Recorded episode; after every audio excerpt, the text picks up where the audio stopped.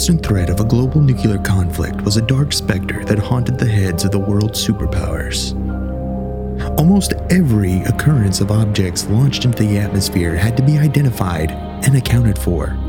Hundreds of missile tests and satellite launches from both sides of the Iron Curtain were matters of national concern. But it wasn't until 1978 that the Soviet Union took a formal action to investigate UFOs that had been reported all across the country. This decision came on the heels of a spectacular event that occurred in the late summer of the year before. An event that was observed by scores of witnesses across northwestern Russia and as far as Finland. An enormous UFO that seemed to have almost biological properties as it lit up the night sky. This case file joined the theorists as they jam out with the giant Soviet jellyfish, also known as the Petrozavodsk phenomenon.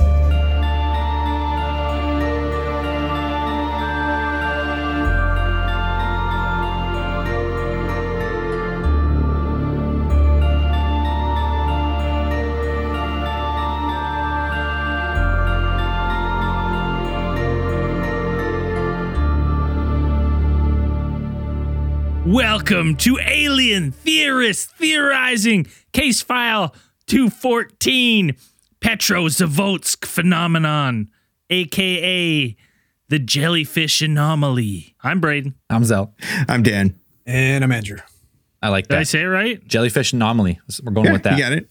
I wasn't sure because it was uh, I was fucking it up right Sounded before pretty we started. Okay, that's good. Yeah. I mean, if This you is- didn't fuck it up a bit, it probably wouldn't have sounded right, anyways. I think that's just come to be expected. Yeah, you're not now. allowed to speak perfect by any means. I mean, if we wanted the intro done perfectly, we'd get Dan to do it. Sure. Yeah, I don't have a choice. we don't keep you around for your pronunciation skills. No, I, I don't. I don't know why you keep me around. Why, why do we? Yeah, why is ever, anyone kept around? It's all superficial, man. So baby blues. I'll keep him around for sex Yeah. appeal. Everybody knows that. Absolutely. Yeah, for BJ the Cheeks. thirteen people that watch It's all live eyes stream. and thighs, man. That's all we want. yeah. Eyes and thighs. with his fancy done up photo he does for himself for the socials. I, it's the only photo I have of myself on there. It's the only photo that's on Canva. The rest of us are just stock, and then Braden's got a fucking w- wig on, glasses. Love it. I can't. I just have a memeable face. I can't help myself. This was the uh, UFO. No, the the Patreon fan pick of the week Month. or the month. Normally we rag on them for their picks. This one, at first glance, I was like, "What the hell?" They picked another stinker. But no, it's pretty good. So if you want your voice heard, uh, jump on patreon.com. I think it's $10 and up picks once a month what we do. Is that is it? Yep. is that I believe Yep, so. ten dollar tier gets to put in their vote for whatever we put up there. Usually put three choices at the beginning of the month, and those write it out. And whichever one, uh, you know, they fight to the death, and whoever Battle comes it. out on top, that's what we And- do at the end of the month. And I mean, like, just to show how devoted we are to taking your guys' opinion, we still do them when they fucking suck. So it goes to It's show you, like, we're we're- right when there's shitty topics, we still do it for you guys, right? Like, I mean, there's no shitty topics, but that's some shit. We're just shitty at There's doing a them. couple duds. Huh? We're just shitty at doing them. Potentially. hey, no, we're deflecting the blame to them. It's Right, their right, fault right. for picking Oh, the yeah, shitty right. one. So if you Come don't on, like this Sal. one, it again, Again. can't stress your this fucking enough. fault. You blame it on yourself. Yeah, Look in the mirror. It's, it's Look all, in the all of our fucking mirror. supporters' fault. No, this week though, I think uh, it's, It's a a, cool, it's, it's, a an cool one. interesting one. Another one I had I've never heard of before, not even remotely. And there's not not a, not a lot of info on it on the internet. This one, but this one is immensely important in terms of uh, the history of ufology. I think outside of the United States, at least. Yeah, Um, yeah. I- this I'd one is immensely important, and that I I also hadn't heard of it. I think when I came across it for the choices, kind of poked around and uh, came upon this one, and and yeah, superficially, like right at the right at first glance, doesn't seem that much, but then when you get into it, you realize that its its historical significance is is vastly, I think, um, like understated. It's like, Like, up, it's up there with Blue Book. You know, It Just- should be. just a Russian version. and like a, a you know tiny spoiler alert i went into this one thinking oh this is some ufo case and i left thinking is this maybe this is a cryptid case Oh, I see what you're saying. So it's like a fucking giant tentacruel in the sky. yeah possibly So it's a? Pokemon cryptid. All some right. light Yeah, yeah. anomaly All right. some right because some people call it the jellyfish anomaly Hmm, it's true. and maybe this is some sort of weird atmospheric beast. Uh, that's something that I learned about uh, while looking into this case file is that uh, of uh, like atmospheric beasts. So you know, uh, but without further ado, what what is this case? Where does it start off? So Not on September Russia. 20, yes, definitely Russia. uh, um, so on September 20th, 1977, uh, you had an event which was to become known as the Petrozavodsk phenomenon. Uh, but it, that wasn't the first name for it. Originally, it was kind of the phenomenon over Petrozavodsk. And then even some news articles at the time would go as far as calling it the Petrozavodsk miracle. Uh, you know, once they got their hands I, on it. I had also read that it was just at one point called the phenomenon. Yes. That's it. Just, the, Just like that's the the, phenomenon? and everyone knew. Oh, it's But just the mo- phenomenon over Petrozavodsk. Like No, that was the name. I had Yeah. read that at one point it was just referred to as just the phenomenon, but I guess more phenomenon started happening, and they're like, "Yeah, They phenomenon. had to relinquish Gotta- its title. "Yeah, we gotta we gotta add some stuff to this." To we got to clarify which one. people are starting to say which one. Uh, so uh, again, on that, you know, that late September or mid September day, you had sightings of a huge, uh, what pe- some people described or many people described as a jellyfish shaped object in the sky. And these reports came in from not only Russia, but also as far as Finland. So about 4:05 a.m., a group of dock workers on the early shift uh, uh, that morning saw uh, what they reported as a blinding light emerge from the direction of Lake Onega in the uh, the northwest of Russia. And then um, there and- was That's a good point to make too to distinguish because for a long time while looking into this, whenever I think Russia, I kind of forget anything outside of the East Coast even exists. And Russia is absolutely enormous because, you know, this thing is seen over other countries as well. So in my head, I was going, how far did this thing travel? Not that far. This has all happened on the east side of Russia. I don't want to say east coast, but east border borders of Russia. Or west borders. Western Western Western borders. border. Wait, which yeah, which one did I read? I th- I read West, but The western east side of Russia. the Western, Northern, Western, The north, but Eastern, a little south of the north side. Yeah, in that that general area. Yeah. All direction is relative. I mean, come on. Yeah. So, um, west so- of center, but east of west. You know what I'm saying? go. Gotcha. So this event actually would become one of the uh, uh, like larger events uh, to kind of solidify in the Soviet UFO history. Um, there would be multiple investigations about w- the event and like the phenomenon and what actually happened. There were multiple government and uh, like civilian science uh, explanations put forward about what it is, but still to this day, it is still disputed about what exactly happened. So, um, the the official investigation, the first one, which occurred in nineteen, uh, like uh, just a few months after the actual uh, event, um, you had an official use only preliminary report, like a, a high security report um, that is, certain governments use, and it was po- it was prepared by uh, an engineer physicist Menkov and Petro Petrovskaya. I'm gonna butcher these names so hard. Petrovskaya. Get rid, but buckle up, everybody. Buckle up, let's do it. Crack another beer.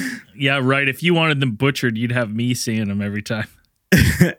and um, th- this is the original report that came out. Like, j- you know, the re- this is the most, um, uh, like the the the one that occurred just directly after it. So, I mean, this would probably be like the most accurate or had the information that was available at the time. And that one came out to actually become the deemed inconclusive, is what they said. So they couldn't figure out what exactly it was. and then um, you'd later have scientists go in and you had a report or a paper filed by Lev Mironovich Gindilis uh, and colleagues in 1999 and uh, Lev Mironovich uh, Gindilis is actually um, one of the pioneers of modern SETI research. Like he was a Soviet scientist, but he was also instrumental in uh, implementing a lot of like the SETI and the search for extraterrestrials uh, signals you know, via radio technology. Um, sadly, passed away uh, earlier this year in May. But Right. in his report, uh, they broke down all, they took in a ton of information, uh, reports from uh, like firsthand reports for people who actually witnessed the phenomenon, uh, military and civilian science reports, and they kind of put it together. And when they did their analysis, they were able to kind of separate the actual event into what they identified as like three different distinct phases that they tried to define. So, when first, this was seen by a lot like a lot of people over the span of a couple countries like there was a lot of witnesses to this event even at 405 in the morning you know the, some ungodly hour but it's it is russia so what else are you going to do? Right you had you had tons of witnesses to actually see the event and like the the different different phases of this event. So they took a lot of the uh, the witness reports and kind of took those to uh to be able to kind of distinguish uh where what the event happened and, and how it began and then how it ended. So you had the first phase is probably best described uh, from a report that was uh, brought forward by an amateur astronomer from the village of Nemonyevo, uh, which is 35 kilometers northwest of Petrozavodsk. Now, uh, they described the object as having a body in the form of a lens, and then it was somehow it was surrounded by a, a matte translucent ring. So if I mean, if you can, it, it, for like picturing that in your head, immediately is like sounds like a jellyfish. Like Yeah. if you're, that's what you're kind of thinking. Sky So- uh, jelly.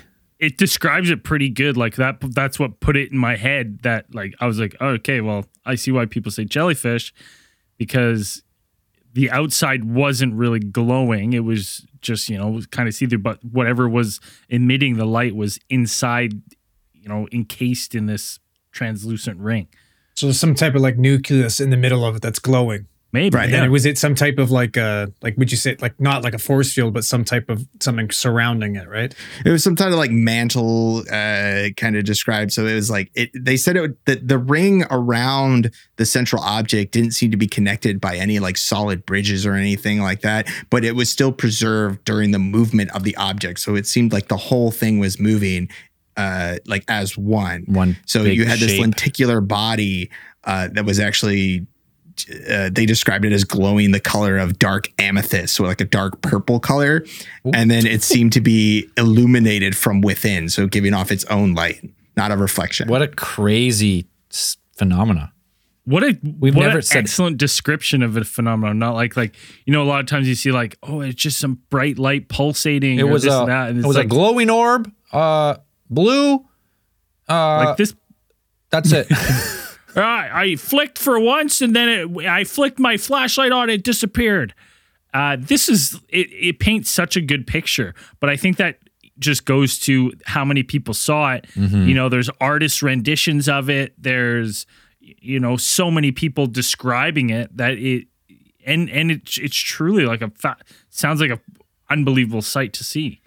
Yeah, it's interesting, man. It's it's almost it's weird too because it almost sounds like it take takes shape of like let's say like a molecule, right? With the nucleus, and then it's got like the electron fucking oh, I like that. shut right. Like Yeah. that's yeah. and and as it as it moved around right whatever that spacing was like between the outside and the inner let, let's for lack of a better word here nucleus it like it holds the shape so it's not like the middle is drifting apart it all stays in uniform as it travels across Like the sky which like it is seems connected. yeah like it seems connected but at the same time not at all Right now, how uh, how did it move? Like, was it moving slow? Was it fast? Like, how long did it last? So uh, they had another report during the first phase, and this one came from Troitsk, which was in the Chelyabinsk, Chelyabinsk reg- region. Um, and so this they described it as having like you have your center. So they said it was some type of luminous ball, and they said it was about the size uh, comparable to the moon.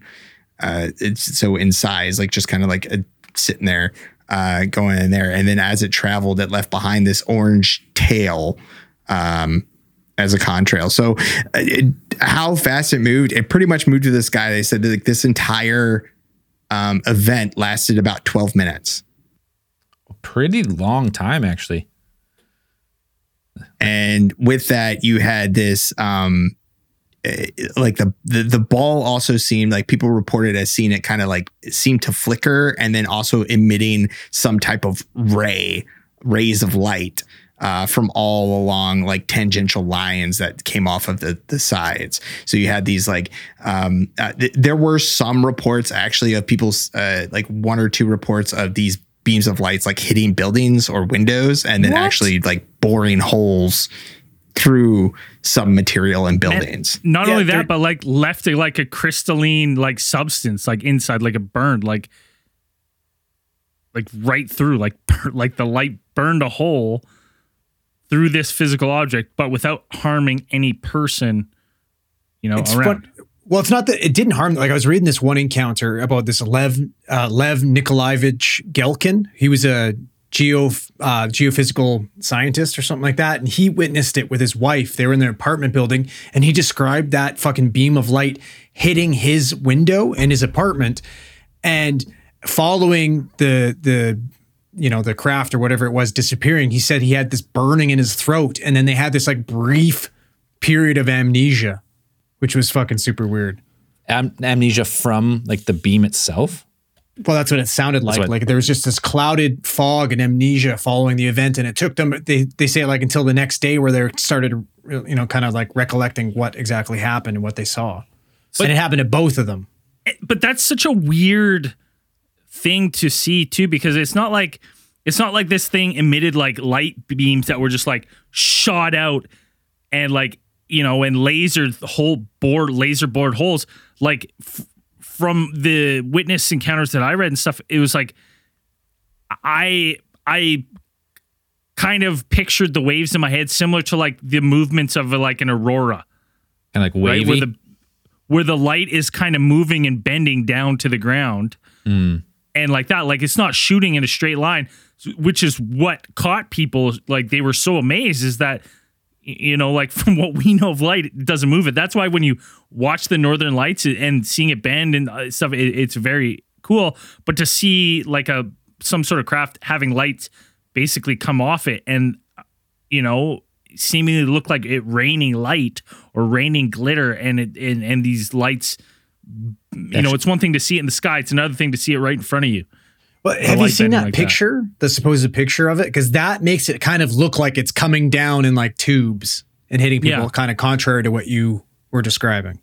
so like energy yeah i've rays. seen that picture as well yeah So this the energy from this object, whatever it is, there's some reports of it actually interacting with matter and like pitting stuff. Yeah. So some type of uh, like a, a discharge or something from the object. Yeah. There are reports of it, you know, somehow affecting the, the ground below it or where it traveled.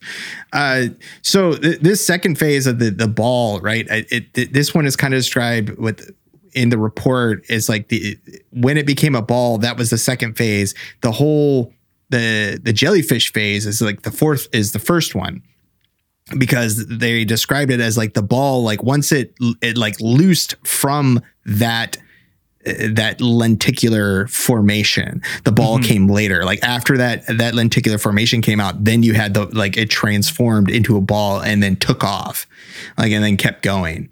And so you had this um it- it- like like Braden said, one of the one of the explanations that was offered was like, oh, this is some type of like you know uh, aurora or something like that. But the fact is, is that the plume from the circular object that was still traveling, it was still observed against the background of the clouds. Like it was still Oh. under, like you could still see it against the clouds at the night at night or yeah early which would morning. mean it's Early below morning. the clouds yeah right. which auroras if it's cloudy you don't see so now um so getting past that sorry so getting past that Was, we were still in the first phase actually. So now is the second phase. Now the second phase is what they, uh, the scientists in the report kind of put together from reports from these are when the object crossed into Finland, into Finland airspace. And these, most of these reports were filed by, you know, uh, by Finnish press and people who were there in some of the, you know, some of the cities that were in the path of this object. So, um, a lot of them observed the glowing ball phenomenon. They didn't see, they didn't describe it as like you don't get as many reports about the jellyfish thing. You see the glowing ball object moving over these areas of land. Um, so as it shifts from Russia over Finland, it seems it's changed. Like right the phenomenon so it's kind of either dropped the the the the the whole like uh, len- lens lens shaped mantle that it had formed before and now has turned into this glowing ball and uh, th- these reports again we had you have numerous witnesses uh, reporting this, and some of the first people to notice the uh, this object were actually uh, police patrol cars. You had one police patrol car report to their central communications, and then after they reported it, you had other patrol vehicles actually monitor the object as well. So you had police actually, you know, I mean, I, they would be out early. Like who else would really be out at like four in the morning? yeah, Cops and paramedics. cops and paramedics. Pretty Yeah, much, it's pretty much it. So, but you can kind of and reporters see there it's not just some it's not just like one or two people like saw this object it is like actual policemen um a, multiple policemen observing this object as it went and so according to the police you had this ball of light that was very bright moving in a northward direction and it seemed to be leaving a trail of smoke behind it smoke. and you had a taxi cab driver report that the illumination was so bright that it actually lit up their cab from the inside. So it was close enough to the ground that it was actually, you know, projecting illumination. That's why we kind of, um, you know, during cosmic channels and stuff, like to ask people like if, if it's re- if it's close enough to the ground, it's an actual object. Like you'll see it casting shadows. Yep. Usually, something like that is what you kind of want to look for. And so this one was bright enough, giving off its own illumination to be like it's actually casting shadows. So it is something there. You know, it's not a figment of your imagination. It's Yes, actually something is- producing some type of light. Well, Yeah. And the smoke plume is interesting too because when I when I looked into when I saw that, my brain kind of went to I'm like, well, maybe this thing is malfunctioning, right? That's why it's in our skies, it's flying. Something's happening to it, and it's having some reaction with our atmosphere, um, you know, wind, oxygen. Something's happening to it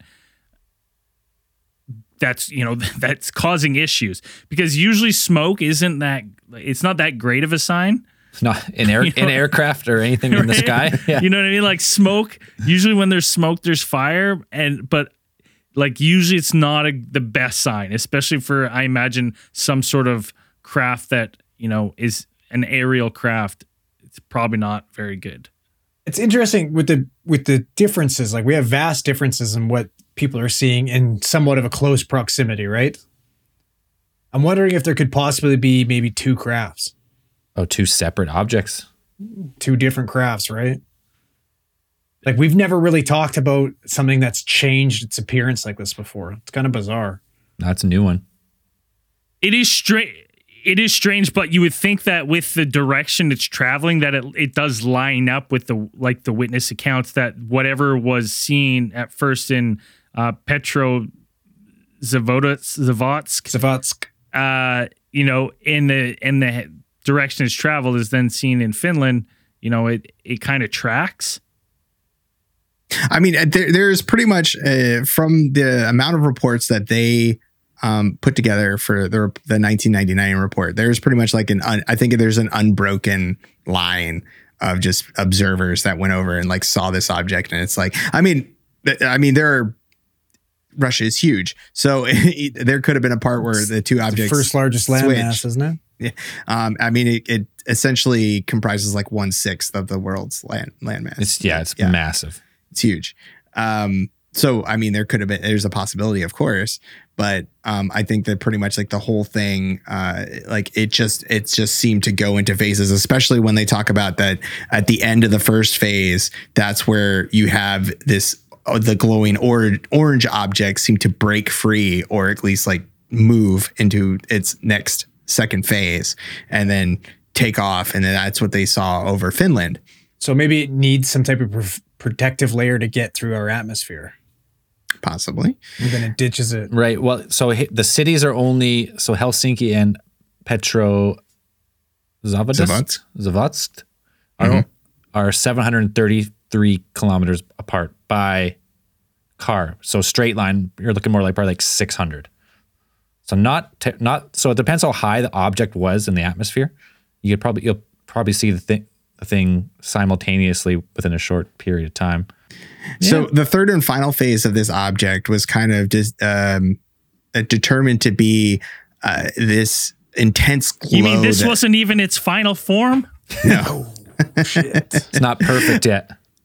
So uh, its its final phase was that it was observed to kind of travel near and over the horizon, and then there was a glow that seemed to just continue until the early dawn hours. And so during this phase of the phenomenon, it was uh, reported that there were actually luminous objects that were also noted at several points, like besides that object. So it was like there were other. There seemed to be other objects like trailing behind it or um, identified in the sky um, this this this phenomenon that occurred um, definitely is is one of the better ones because there are very few sightings of UFOs that have ever been corroborated by so many people. Yeah, no Like doubt. we only like just now like we could probably make like I'm I'm not going to promise that we will, but I'm saying that you could make like a huge you could make like a three part um whole series about this yeah. event itself because there are so many reports, letters that got written into news places, like investigations, like by civilians and things like this, like people writing into their local, um, uh, like local uh, hydroclimatological scientists and everything. There's just a ton of reports about this phenomenon and what happened and what people saw. and just to add to what you said, like it's it, one, it's amazing the amount of witnesses. Two, it's amazing at the sheer level, like the amount of witnesses who like aren't they're not even in the same country, not even in the same profession, don't know each other, like spread out uh, across such vast distances. You know what I mean? Like it's it's such a a huge chunk. It's not like holy shit, 50 kids from camp saw it all at the same camp. This is like, you know, people that don't even speak the same language seeing it. Yeah, you, yeah. I mean, and you had a huge cross section of like witnesses that that people who saw it from different, you know, from different, uh, you know, d- different lifestyles and whatever you want to call it. But you had like policemen, sailors, ambulance crew. Uh, in Helsinki, you had people seeing this glowing ball. Uh, apparently, in Turku, two men reported speed seeing that this uh, a spinning object that they described similar to a life buoy. And then, in even in Denmark, there was a report of pilots uh, flying over Copenhagen that saw this glowing object that same night. Oh, you know what I meant to look look up? How how 12 kilometers in meters? Oh shit. Cloak of invisibility. 12 kilometers. That's in- what they said. That's They- they- 12,000 meters. I guess so, yeah. Uh, it's basic math, I guess. Basic math, a little bit of metric If you system there. go that. So what's that in feet?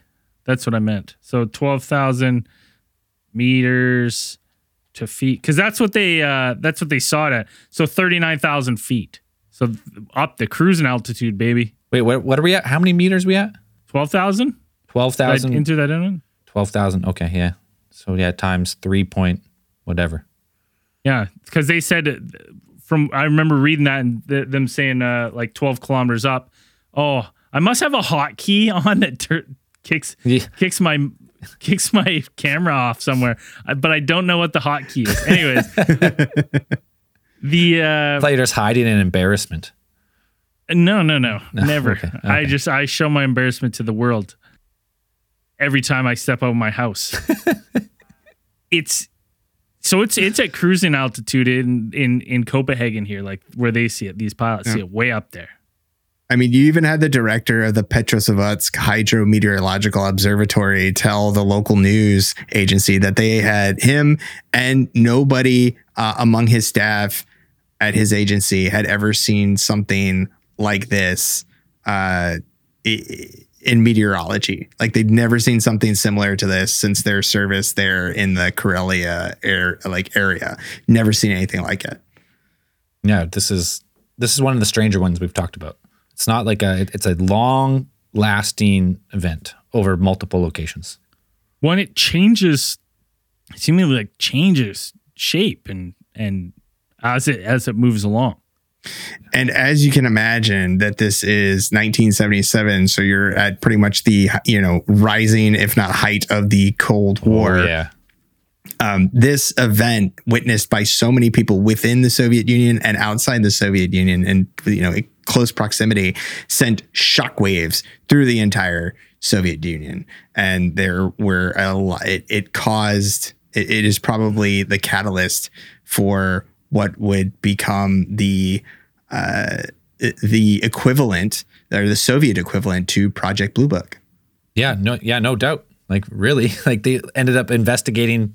We're going to get to it more in the, throughout the case file, but like like ten thousand events over the this period of time. They had to take this seriously because at this time, like people legitimately thought that you know this was perhaps.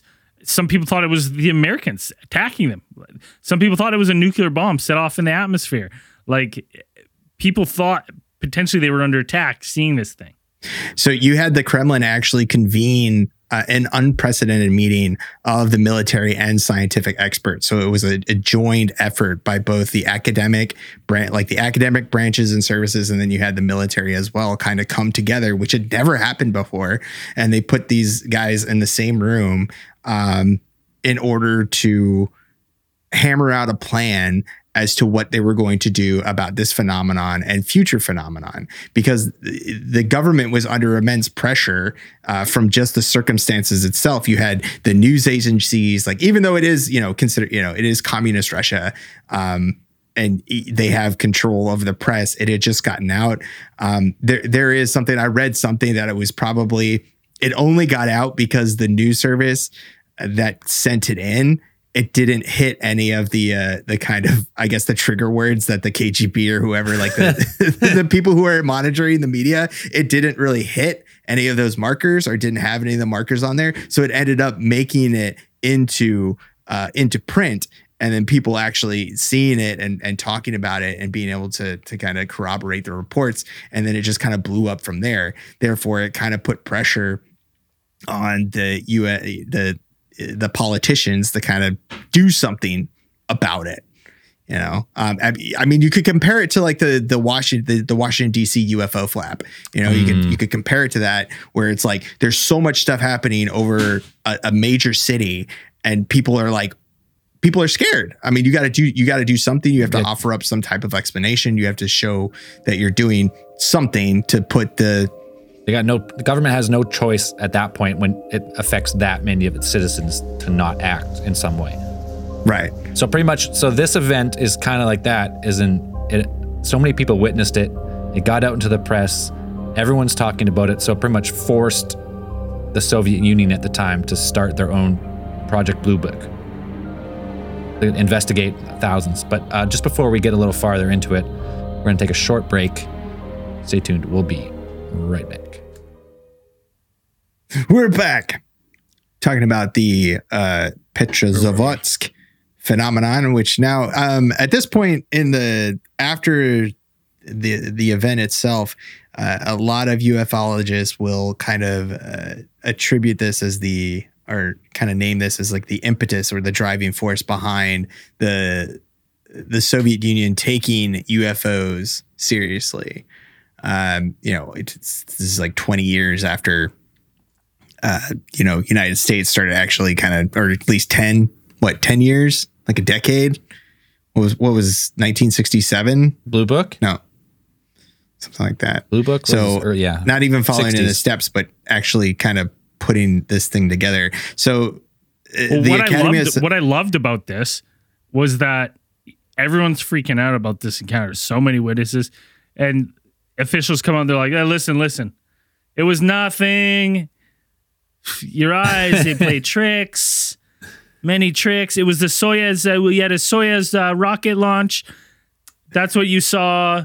It was just that. And then behind closed door, they're like, get a goddamn it, get us the best. we need the best people researching UFOs right now. What is going yesterday. on? What is going on out there? And I'm like, well, if it was a, if it was if it was truly the Soyuz rocket, which makes no fucking sense based on the descriptions, why like why immediately after are you so interested in getting a U, like UFO researchers and and and getting to the bottom of this?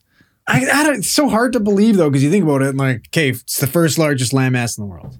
Okay, this is how many years po- post World War II? So how many fucking nu- nuke tests and shit like that have they been doing? And we all know that fucking UFOs like to come around, and sniff around, you know, bases and wherever there's nukes and stuff like that. Like, you really th- they had nothing for UFOs before this. Nobody investigating this type of shit. No, not Like, really. how do we they know didn't that have a sure? they didn't have a standardized uh, reporting or any kind of like chain of command. That as- they that- wanted us to know about. well, yeah. Possible, yeah. Um, they didn't have like a public one. Like the both the the mi- uh, see for them it was the for the Soviets it was the Military Industrial Commission, um, and then you had the National Academy of uh, Sciences, and uh, you didn't have any communication between the two before this. Like you didn't really have a, an idea of like how um, one could. There, there were civilian UFO investigations. Like there was the Soviet. Um, there was a Soviet equivalent to kind of like NICAP and like MUFON, like the civilian UFO logical societies. Like those did exist, and um, there's probably we'll probably actually have to do a case file about like uh, one of the founders. Uh, it's, it's Alfred Siegel. Um, was one of kind of like this the the pioneers of Soviet UFO ufology. Um, probably have to talk about him um, at some point down the road.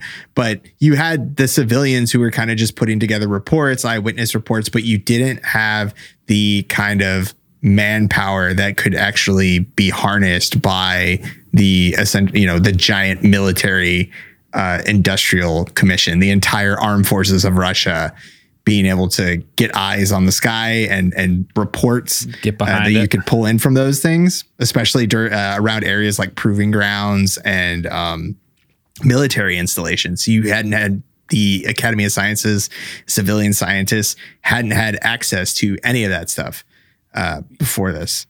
So you had um, those two branches coming together in 1978 to begin Yeah, they're, investigating. they're this. scratching their heads. They're like, maybe uh, cover missile with sheet. Um, so you had the uh, both both arms were kind of tasked with separate responsibilities in uh, in terms of like what what they would what information where their information was sourced from. So you had the defense ministry, which naturally um, studied the observation reports that came from various arms of uh, of the service, uh, and then the Academy of Sciences would get collect reports that were from research organizations. And this would continue from 19 pretty much from 1978 until uh, the 90s uh, until like the, the total collapse of the, the, the soviet union uh, that they did this so you twice subsequently in 1981 and 1986 they put forth five year plans of defense related research that were approved and then incru- included the problem of of what they termed anomalous phenomenon so it's kind of um, I like I like that uh, AP. That's what they called them. maybe we That's have what they called like- them in uh, in Rush APs. Right.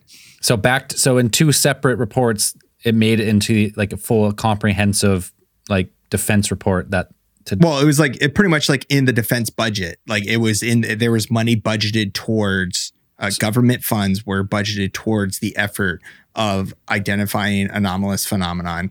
Uh, so they had their own A tip. yeah, it, it, that's yeah, that's what I would totally. When I was reading this, I was like, oh, this is essentially ATIP. This is this is project. This is Grudge. This is uh, Blue Book. This is All- ATIP. All This is- countries around the world, this you know, study UFOs. no big Yeah. deal. Everyone's curious. And um, so they took into consideration the public's reaction to a, a full uh, essentially a full legalization of the studies of the nature of UFOs or what they titled anomalous phenomenon. So I, you know, you have to note that they called it officially. They kind of put out the word that's like we're not referring it referring to these as UFOs. We're going to call them anomalous phenomenon because uh, you know, as scientists, they don't want that kind of baggage on the Just leave uh, it wide open. that they're Wide open. Yeah. Um, so they wanted to, uh, they took into like three considerations into uh, this, this legislation or the, the funding of this program.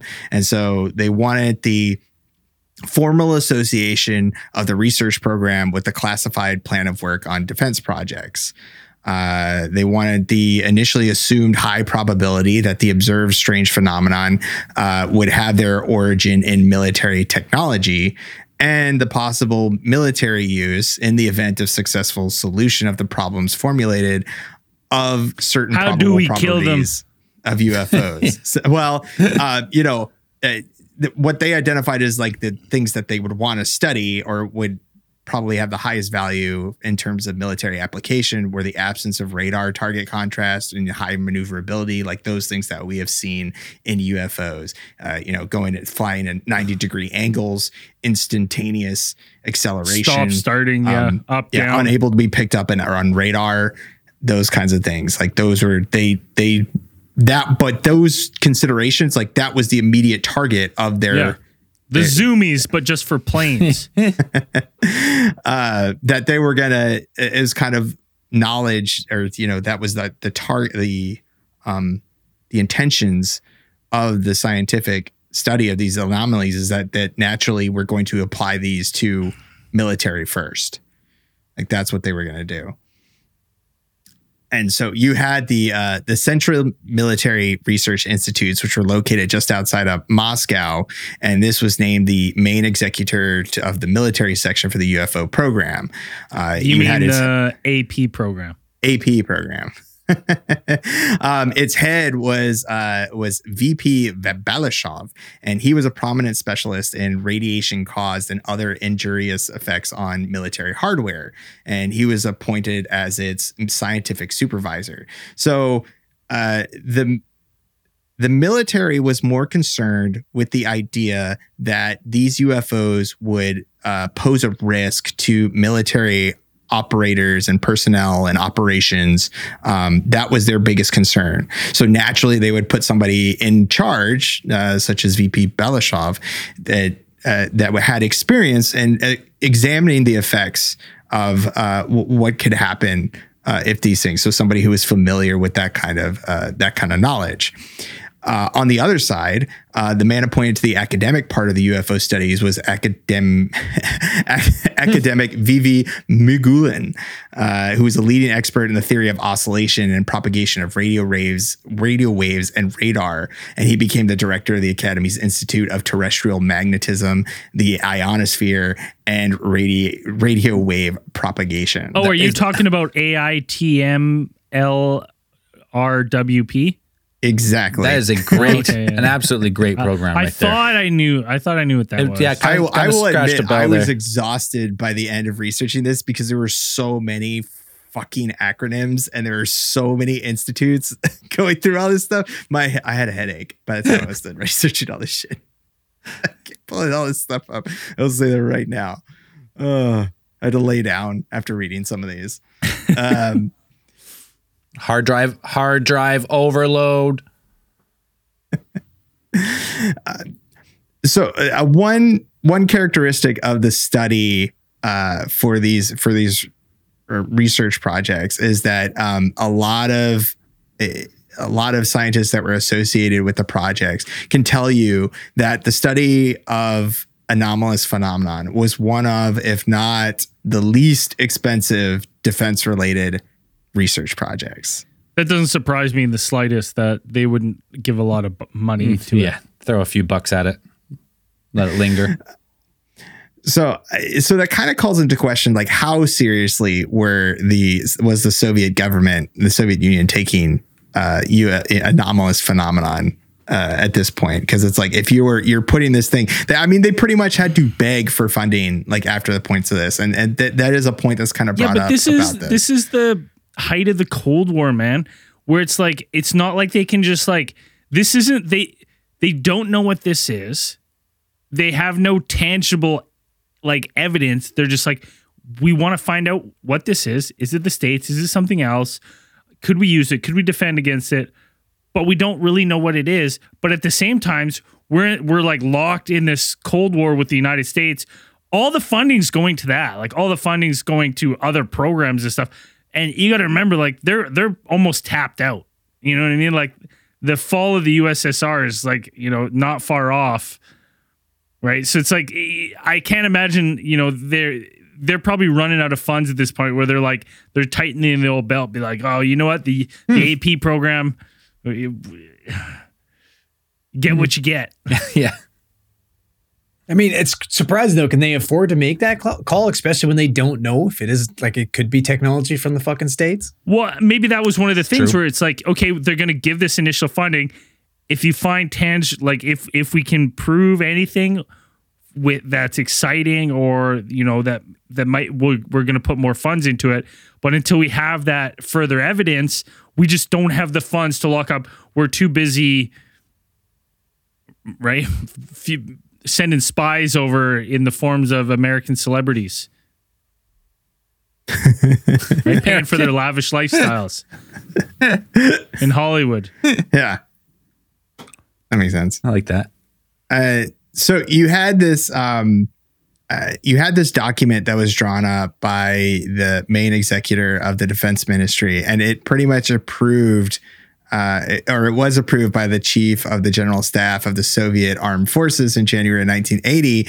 And this one I found interesting because it actually kind of standardized the procedures whereby the main executor of the program would receive information from individual armed services. So they kind of named a person like this is who you're going to send. The, your reports on anomalous phenomena are going to end up here this is where they're going. And then it also set down the rules for documenting UFO sightings in the armed forces themselves and the procedures for submitting those reports in accordance with the urgency and the importance of the information contained within them. So you had an entire kind of layout of what was going to happen if you saw an anomalous phenomenon. Which I thought was really interesting that this happened in 1980. And then it, it, when in contrast the United States, we didn't really have this we never really had this. The reports always kind of ended up like you had the FBI or you had the Air Force, um, Army, or whatever, and then they would kind of file their own reports, and then that stuff would just end up, you know, in some uh, box over right next to the Ark of the Covenant or whatever. But uh, you never really had a Locked standardized away. thing. They didn't even have. They didn't even consider this until I remember um, like 2018, like when those, that's when they started writing out, like, no, we're going to make, you know, a tip, like, two, what was it, 2008? I guess, like 2008, like when they had like a tip kind of come out. But even then, uh, we never had like a single department responsible or a single organization uh, that put together. we and now that's mainly armed services. We never, we've never here in the United States had one that was both like academic and, uh, to my knowledge, right off the top of my head, um, I could be wrong. I'm pretty sure. And you should have seen what we were doing in fucking Canada, bud. Yeah. Wow. Super sophisticated. Very, pal. very sophisticated shit up here. Yeah. Greatest Canadian minds. We're not allowed to talk about it, but we're all in on it. Yeah. Big time. We're all in on it, and we all know nothing about it at the same time. Yeah. No, we all know it. We're a what- socialist country, so we all share the information. That's true. Right, right, right. We all got a piece of the truth. Absolutely. Uh, yeah, uh, this this organization uh, eventually became earned the name the network. Like it was just referred to as the network That's a fucking cool organization. the network. and uh, it, it Yeah. like Zell said, it was uh, over investigated probably like three thousand cases, at least three thousand cases uh, that they investigated from 1978 to 1990, and it it, it, it ends up being kind of just like Blue Book, at least what's reported, and it's like over only about like 300 of the cases were considered to be legitimately anomalous. Like 10, what was that 10 percent? Ten percent, but Blue Book was less. Blue Book was about five. Right. So maybe either Blue Book in, like took more cases, like a wider net when they investigated. But you like, yeah, same thing though, like five percent, ten percent. That's a pretty significant number of like stuff like your best Which is still 300 cases, still a lot. Like yeah, your best scientists and military advisors don't have a clear answer. They're like un- unidentified, like a mystery. That's pretty nuts. Yeah. And, and I think it's just amazing that this all stemmed from that one huge event. I mean, it's I mean it's not amazing, but it's also That- that's it's the- also it's like the kind of like catalyst. yeah, duh, but Well, it just shows how significant that event Yeah. was. Well, and, that- and that's what I mean. That's why you can't just write off this event as you know uh, a Soyuz rocket or whatever the official explanation was for it, because it was the catalyst for all of this research being done. And there's no way they're going to do any of that if they don't think there's something else to this. Like, you know what I mean? If there, if this is like, you're not going to be like, oh, hey, yeah, that was in fact the Soyuz rocket, but we should just start studying UFOs Eh, for no case. particular reason, just in case. I mean, would it hurt? Eh, maybe not. Like that doesn't that doesn't logically like add up to me. Like you see a cause and effect here. You have this huge event that is seen ac- across countries, hundreds of witnesses that has tangible evidence of boreholes in asphalt, holes in windows, people seeing it, um, feeling effects from it, and then you instantly going into researching these phenomenon. You can't tell me that you knew what it was. I'm like, it, that doesn't add up for you. Them to How say long that, did it like, take them to come up with these explanations, though? Like, were these instantaneous, or did it take them a while? Like, did this group get together and do some research and be like, "Oh shit, okay, so we launched a rocket on this day, or Well, we did this"? okay. They- I thought so, they reported the Soyuz first. well, they, they- well, it's the Cosmos 955. That's the one. So the Cosmos 955. Uh, so after the event, the day after the event happened, there was a news bulletin from Moscow, an official news bulletin that uh, came out of speaking of that the the Cosmos 955 had been launched from the Russian Baikonur uh, Cosmodrome, which was their uh, the the the public's known uh, you know space like their space launch facility. That was the one that was known by the public and most well known by the United States. And so there was a so that was the first kind of explanation that kind of came out.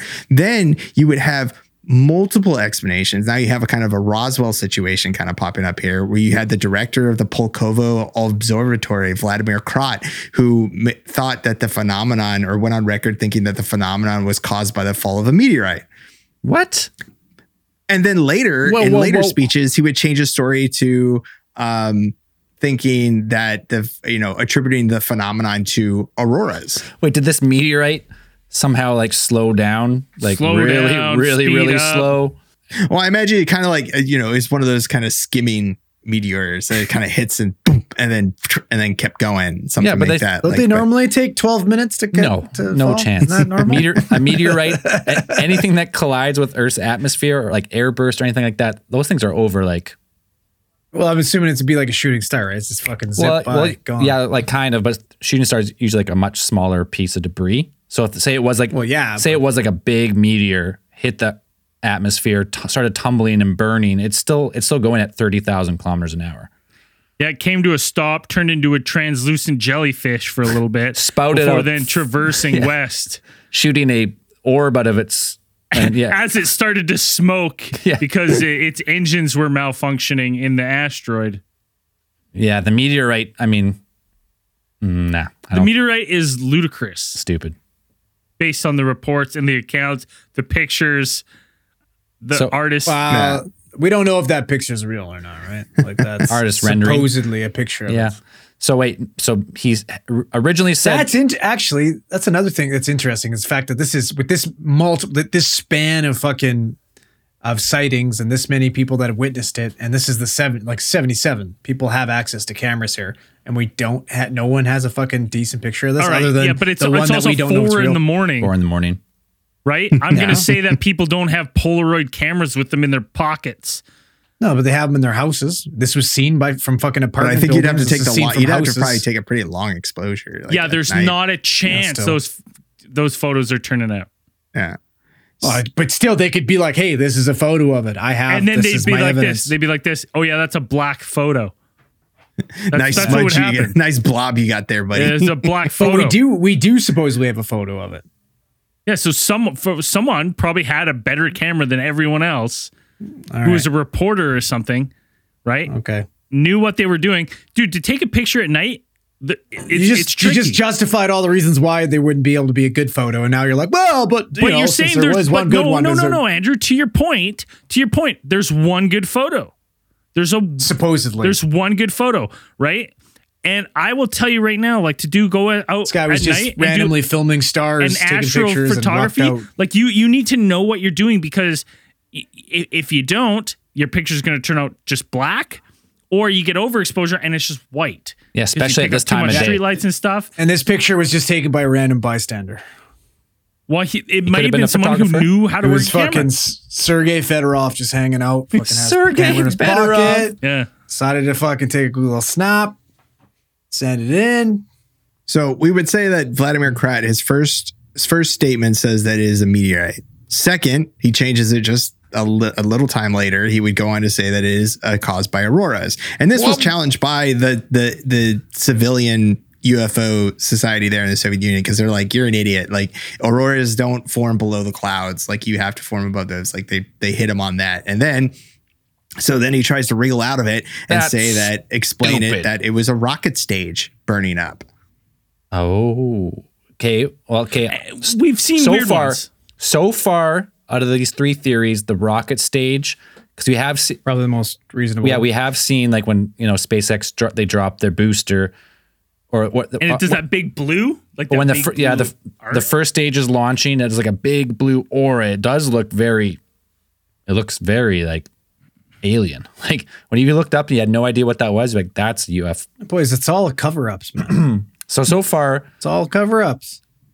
So I like if you were to say it's a booster, I mean it would make more sense for the time spotted because you do see those for a while. Like you do they could do slowly. They look like they're going slow, but they're really going like, you know, five thousand kilometers an hour across the sky.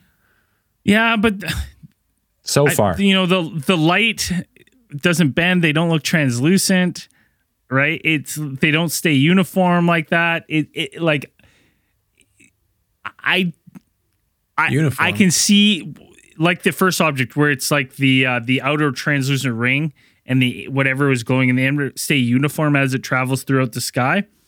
I just don't think, and the way that it's depicted of the, these beams like bending and shining down to the ground just doesn't add up that it's some sort of rocket launch. Like these, this light is pretty low. Like it's, it's, it, it's hitting the ground. People are are seeing it. People are saying it's like it's like raining, like seemingly like raining light, like glowing. Like I'm like, that's a description that I just doesn't add up to me with rocket launch. okay.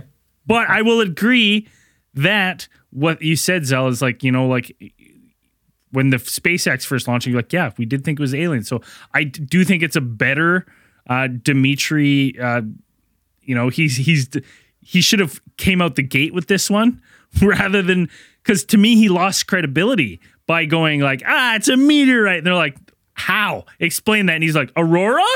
And they're like, how? It's under the clouds. And he's like, oh shit, now I better, I got to get something a little more plausible. To me, like he's lost the like his his credits doing that. Okay. Yeah, I see that. Okay, now let's uh well, we've been talking about this picture, so I was quickly I just pulled it up real quick here. I think your camera's all fucked, but doesn't matter. It's not not, not on your screen, on my, My screen. camera? No, on my screen. Don't worry about it. So here, yeah, here's like the only picture you can find. It looks like a like a jellyfish.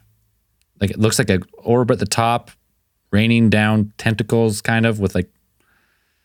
This doesn't. It looks more like a sketch, though. This picture, doesn't it? Yeah, no, there's. That's there- I, I've That's seen a a different sketch. picture. I'll find it That's for you an right now. artist There's a- rendition. yeah, there's one photo where it There's- looks like uh like light beams. I it's I saw it on Reddit. I'll pull it up. So not only would you have at least this uh, Vladimir Krat of the Pulkovo Observatory, you also had uh, M. Dmitriev, uh, who is a doctor of chemical science. He offered up the explanation that the phenomenon was caused by the formation of an air glow zone in the atmosphere, uh, which he explained was how nitrous oxide pollution and factor like factories had caused it. So it was caused by it was like caused by pollution. You know what? Like, uh, okay, maybe, maybe I'd buy in, except that would be such a more occurring phenomenon now, Well, right? Like, ti time has defeated that that theory. well, yeah, sev- well, 70s and 80s were probably some of the most polluted skies in our in cities at least. It's before, yeah, before regulations and stuff like that. Like, yeah. LA, LA back in like the 80s before they did like all that emissions Oh, you stuff. couldn't see it was shit. a sm- it was just smog, like thick, disgusting smog and all like the I mean, think of China today. Like, think of China Pictures on a uh, bad day. in the group, so Okay, do I have the? Let's see which one is this. Oh yeah, okay, I got that one too. Okay, so here's the picture again. If you're watching the live stream, if not, we'll describe it to you. So So it's that's the alleged photo of The the, alleged pho- phenomenon. buddy, that just looks like a giant Kamehameha. Yeah, Yeah. the the does. quality of this picture is on par with like um Bigfoot. no a Battle of L.A. Remember where like that happened? like yeah, yeah. it No, kind of looks like that. yes. Like in, in the picture, it looks like a illuminated top and with yeah like something coming down from the bottom. Yeah, jelly jellyfish lake definitely. Yeah, you can see that ring around. You can see where it's like kind of emitting light above as well. Like, but it's really bright in the hole down below. Like it's Yeah, it, it looks like a it, you know if you just showed me this and like what do you think this is it, it this photo was taken in russia i'd be like man it looks like the fabric of space-time is ripping and we're seeing uh, a butthole form there Of course, you go straight to the butt. straight to the butt. BJ Cheeks at it again. Mm-hmm.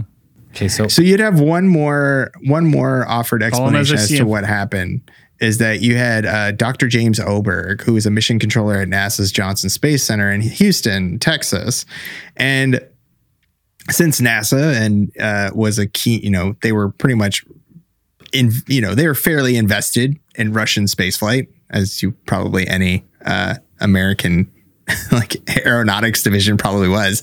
Uh, he thought he actually knew what was going on. So Oberg says that he telephoned NASA's satellite tracking center to check whether the Soviets had actually launched something uh, from a nearby cosmodrome. Uh, that was uh, located at Plesetsk that nobody was supposed to know about.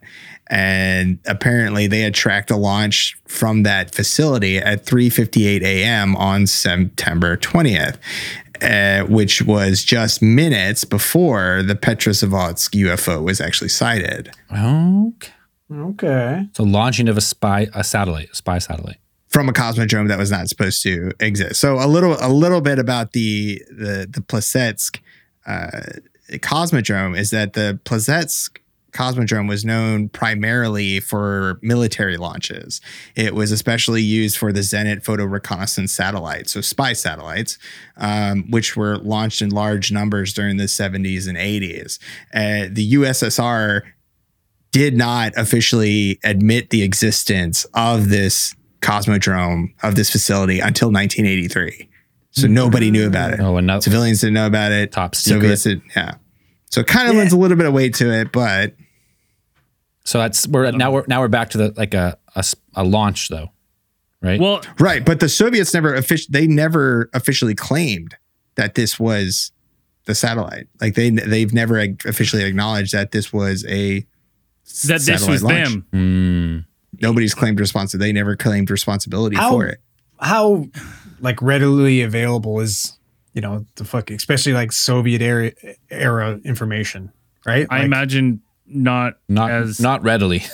yeah, Yeah, right. Like that's um you know it, possible possible because you know we've talked about other theories where you know during paperclip um they had operation uh, Osavakin, Osaviking. where they you know allegedly grabbed um, where we grabbed rocket scientists and um, you know tick scientists.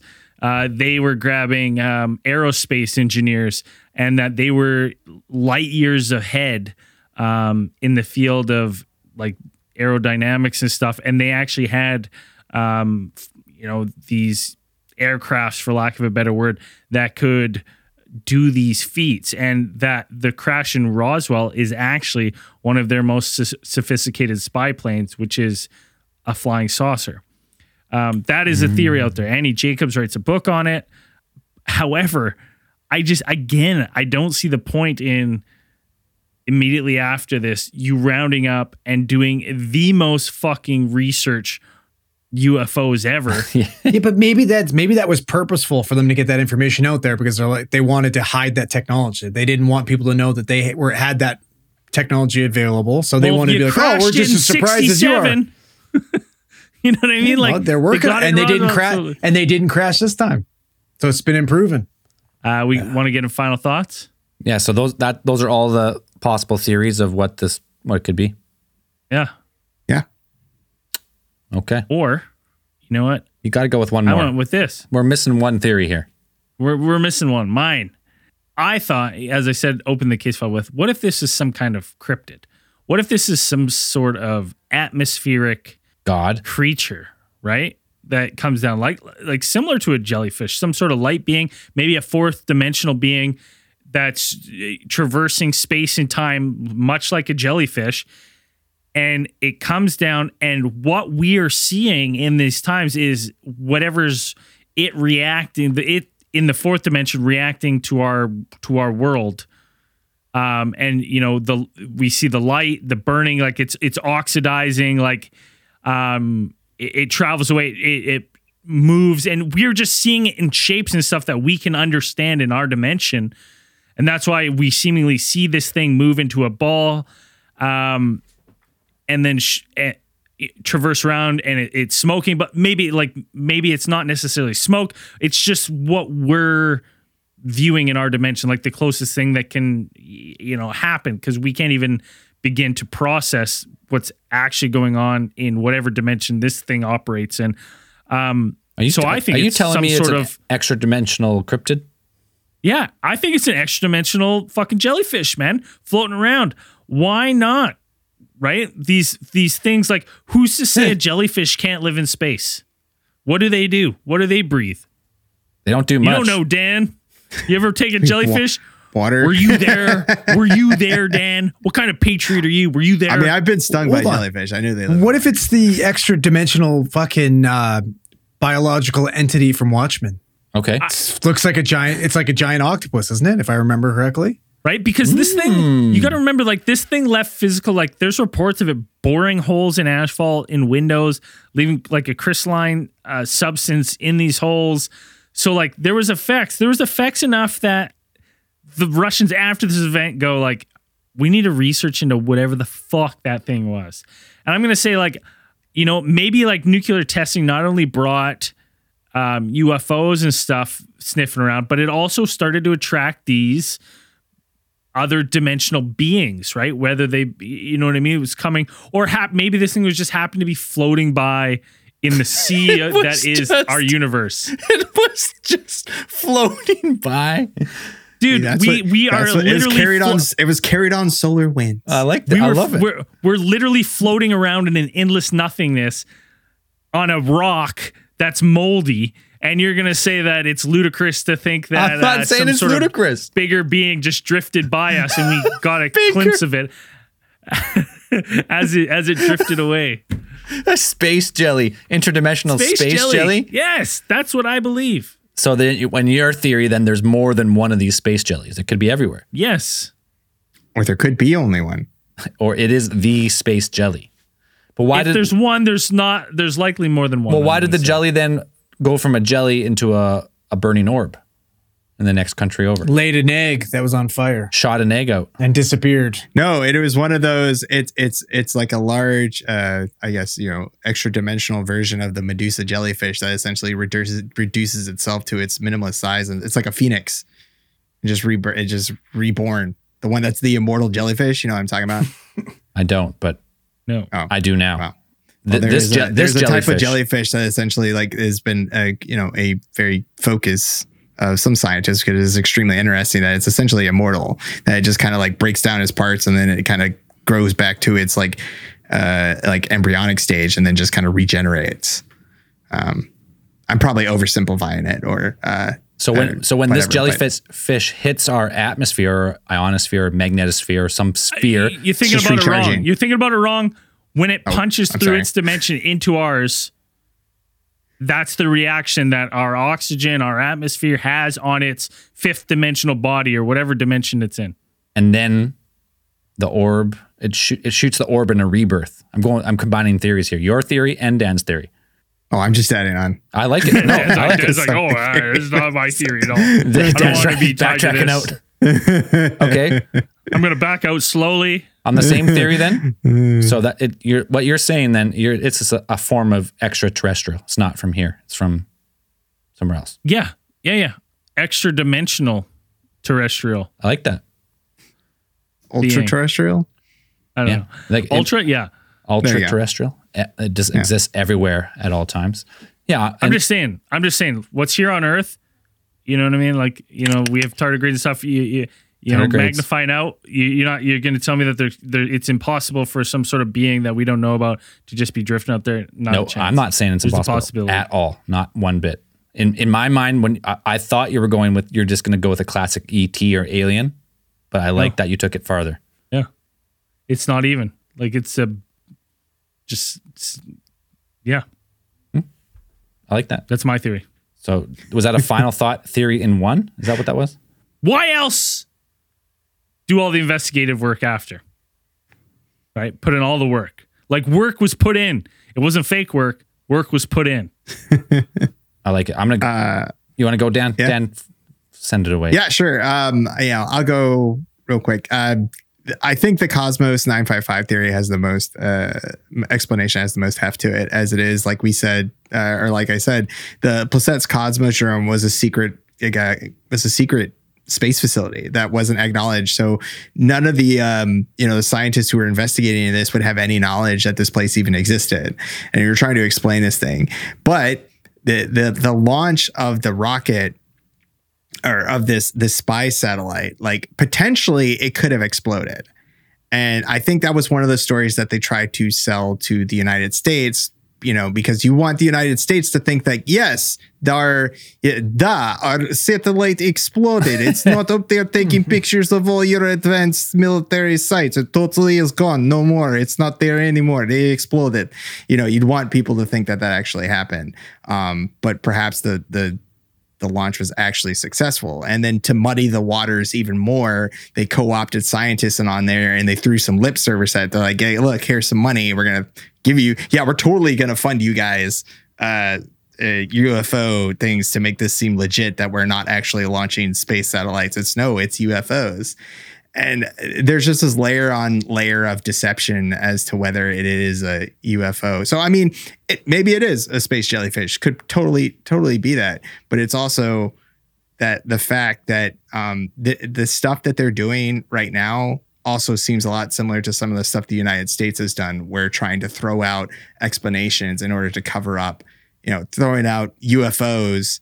And we talked about before, like deliberate disinformation to cover up for UFOs or say like, yeah, it is a UFO, but it's actually a secret spy satellite. Uh, and then if it's a, it, it's it's frustrating for me um, as a person, uh, anybody who's interested in UFOs, where it's like you have to muddy the waters even more, trying to layer on: is it a UFO? Is it a spy satellite? Was it a successful spy satellite? And is it not a space satellite? is it auroras? Is it some sort of atmospheric phenomenon that's super cool? Is it a plasma torus? Who knows? But uh, the government's not really helping by throwing all this stuff at it, and it's just like I don't know. But uh, but from the descriptions, if you kind of compare it to some of the space satellite launches uh, that occur, I mean, you can look up like uh, you know uh, uh, SpaceX and some of their uh, rocket launches, and if you compare the time of day and the atmospheric conditions, uh, early clear skies, uh, moderately clear skies, early morning uh, rocket launches, and the way that those kind of shape out, I mean, it looks kind of similar to a uh, a rocket launch. Some similarities for sure. Andrew, what do you think? I mean, there's always a problem when you go near the end here. These theories. I kind of was erring on the side, like I thought it would be cool, you know, potentially if they were test piling some of the technology that they acquired from Nazi scientists in Operation Osaviking. And then what's the one major thing that we know that the Russians are really, really, really fucking good at? And Dan kind of just touched on it. Misinformation. Exactly. So maybe all this bullshit that came out, oh, we're putting our top scientists on it because we don't know exactly what it is. And we got to start investigating UFOs, and this could possibly be a UFO. Well, that's probably just all fucking disinformation. Right? So they have this technology and they were test piling this technology. And whether it was some type of cloaking device or something like that they have, maybe it failed, maybe there was a problem, and way more people witnessed it than they hoped. And that's what happened here. That being said, you know, in this time, right, between World War II and 1977, like I was touching on earlier, how many fucking times have they used nuclear weapons? How many times have they been used? How many times have they been tested? Right? Mm-hmm. These these extraterrestrials are probably seeing the damage that we're doing to our atmosphere and being like, "Whoa, we need to go down there and check this shit out." So it's not that hard for me to believe that it is some type of ET coming down, mm-hmm. being like, "We've got to kind of check in on these people before they blow themselves up or blow everybody up." So, but I, I think it's Russian technology from Operation Osify King. Fuck, that was that was pretty eloquent. I like that. Yeah, I like that. That Wow. was wow. Yeah, I'm I'm gonna say it right now. He blacked out there. Yeah, wh- what just happened? Andrew was just perfect, just absolutely fucking ho- hit one out of the park there. Fucking, because I'm too sober. Problem. You only had, what? You only had one beer or what? two drinks. I only had two whiskeys. Oh, that's not enough. That's No, not enough when even you're talking about Not even aliens. fucking close. Uh, I'm gonna go ahead and say it definitely was not a meteorite. I don't think it was a type of Because atmosphere. nobody ate it. no one ate it. There's no record of someone shaving a piece off, eating it. So out. Meteorite out. Atmospheric phenomenon like an aurora or something. I think that's out. Just the sheer distance it traveled and how it changed as it went. The air glow zone. No, This is a pretty good one. I mean, what, what the fuck? What are you talking about here? Just Chemolumin, moved across the sky, left a huge trail behind it. Yeah. A big slug chemoluminescence trail in the sky. Was this chemoluminescence or something? Fucking like, what are you talking about? yeah. Get a get out of town. Sounds cool. It sounds fucking awesome. He's like same as sea in air. Uh, Same, can't same. It's the name of my fucking synth rock band. It's a good name. Chemoluminescence. Yeah. That's actually should you should get that website. It's a cool actually. name. Yeah, you should get that That's website. mine. I called it. Shotgun Dan shotted it. Dan shotted it. Don't buy the website. Nope. Do I think it was a, a launched satellite? I mean, so as far as like what I've seen on video, the, like the big glowing orb, like that, you know, in the when the rocket like is passing through atmosphere, it is pretty wild looking. It does look extraterrestrial, but what it doesn't look like. So let's let's take this picture that at face value. That's a real picture. It doesn't look like that right? Not even close. That looks like something complete. That looks. I don't know what that is. Like something. It, it looks like a an atmosphere jellyfish. Kamehameha. Yeah, someone's charging up. You know. Yeah, yeah. Yeah. Goku is saving the planet. So, is it an ET? Some type of extraterrestrial thing? Yeah, like Braden said, like, what if it is? It's something living in a different, like the next dimension, and that it, that is it interacting with us, like our atmosphere. Maybe it was just something that passed through the atmosphere at like you know going at insane speeds, but in a wave form we don't see visibly, and that's just the reaction. Um, so I'm somewhere like I wanted to say this easy, easy. It was a Russian satellite. It was disinformation, misinformation. Don't worry about this. Don't look here. But I'm saying this. Some, I'm I'm going with I'm I'm siding with Braden. I think it's some type of extraterrestrial phenomenon. Yeah. Boom. That's what I think. Fun though. Something I never heard of this one. It's wild.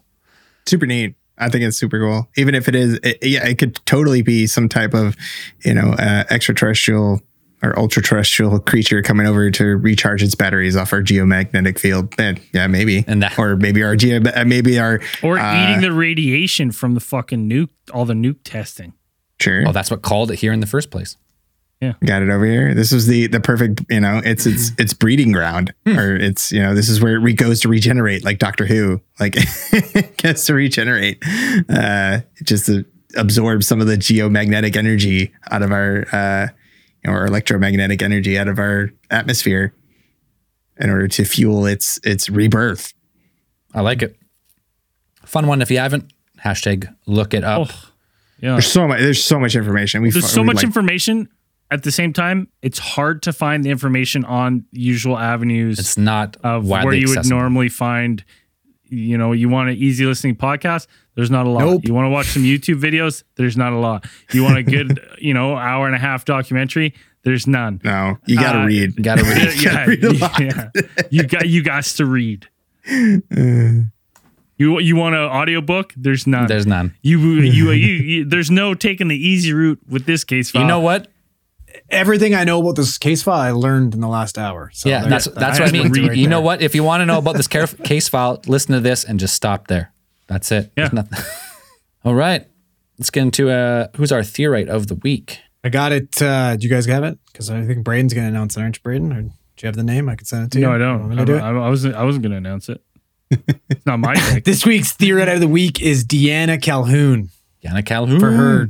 And for her why? fan- Why is she our theory of the week? She came up with one of the most thought provoking, uh, engaging Facebook posts that we've had in a really long time. Oh, really? Yeah. Would you like to hear about it, Dan? Would love I to. would. Let's Okay. hear about it. Deanna said, I had a dream last night. Braden and I were dating. I always thought I'd end up with Andrew, but dot dot dot. What up, and or what up, Braden? Winky face. right? That's pretty good. I don't know why Braden's so upset, but we do also have a co theorite of the week, and that person is Travis Ray Harden with his comment, "Ma'am, that wasn't a dream. That was a nightmare." Hashtag Andrew for the win. Oh, Love it. Okay, that's I'm great. no runner up. So sorry, Deanna. Keep dreaming. I'm nobody's second choice. How long ago did you come up with that one, buddy?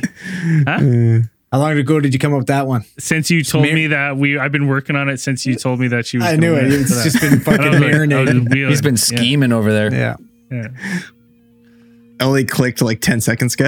it did. Yeah, yeah. I was like, oh, dream, keep dreaming. Good. Yeah, Yeah, yeah. got it. Ah, got it. My original, the jerk store called. They're all out of jerks. Oh yeah. All right, we got to wrap this episode up. Get into after hours here. But if you want to hear the case files early, all the bonus goodies, head over to patreon.com slash alien theorist podcast. Support your boys, support your favorite show. This week's newest supporters, Aldo, Joey, JoJo's Malou. Did I say that right? Joey JoJo's Probably Malou. I don't know. It sounds Probably. awesome. Like Joey, Jojo, Joey Jojas. JoJo's Malou. Benjamin Smile. Carter. Brandon. Darian Swag Duke Wagner. Swag, Nice. Just change that just to Swag Duke. Get rid of the rest of that The name. Duke of Swag. Kid from Solon and Braid Anzadik. Did someone try and fuck me fuck with me here? Braden's a dick. Wait. Braden's a dick. Braid Took a and a dick. That's just fucking clued in, man. Braid That's and great. the dick. Braid. What? Hands a dick. yeah. Braden's a dick. Braden's a dick. He's making perfect. this up. That's awesome. Never. I never make like those that. ones up. All right, that's it. Thank you very much Um, for supporting the show. And it's not too late to quickly get some merch for Christmas. Treat that theorite in your life or treat yourself. Uh, Treat head To our, head to our store. We got tons of new designs. And as we always say at the end of these things, keep those eyes on the skies. See you in after hours.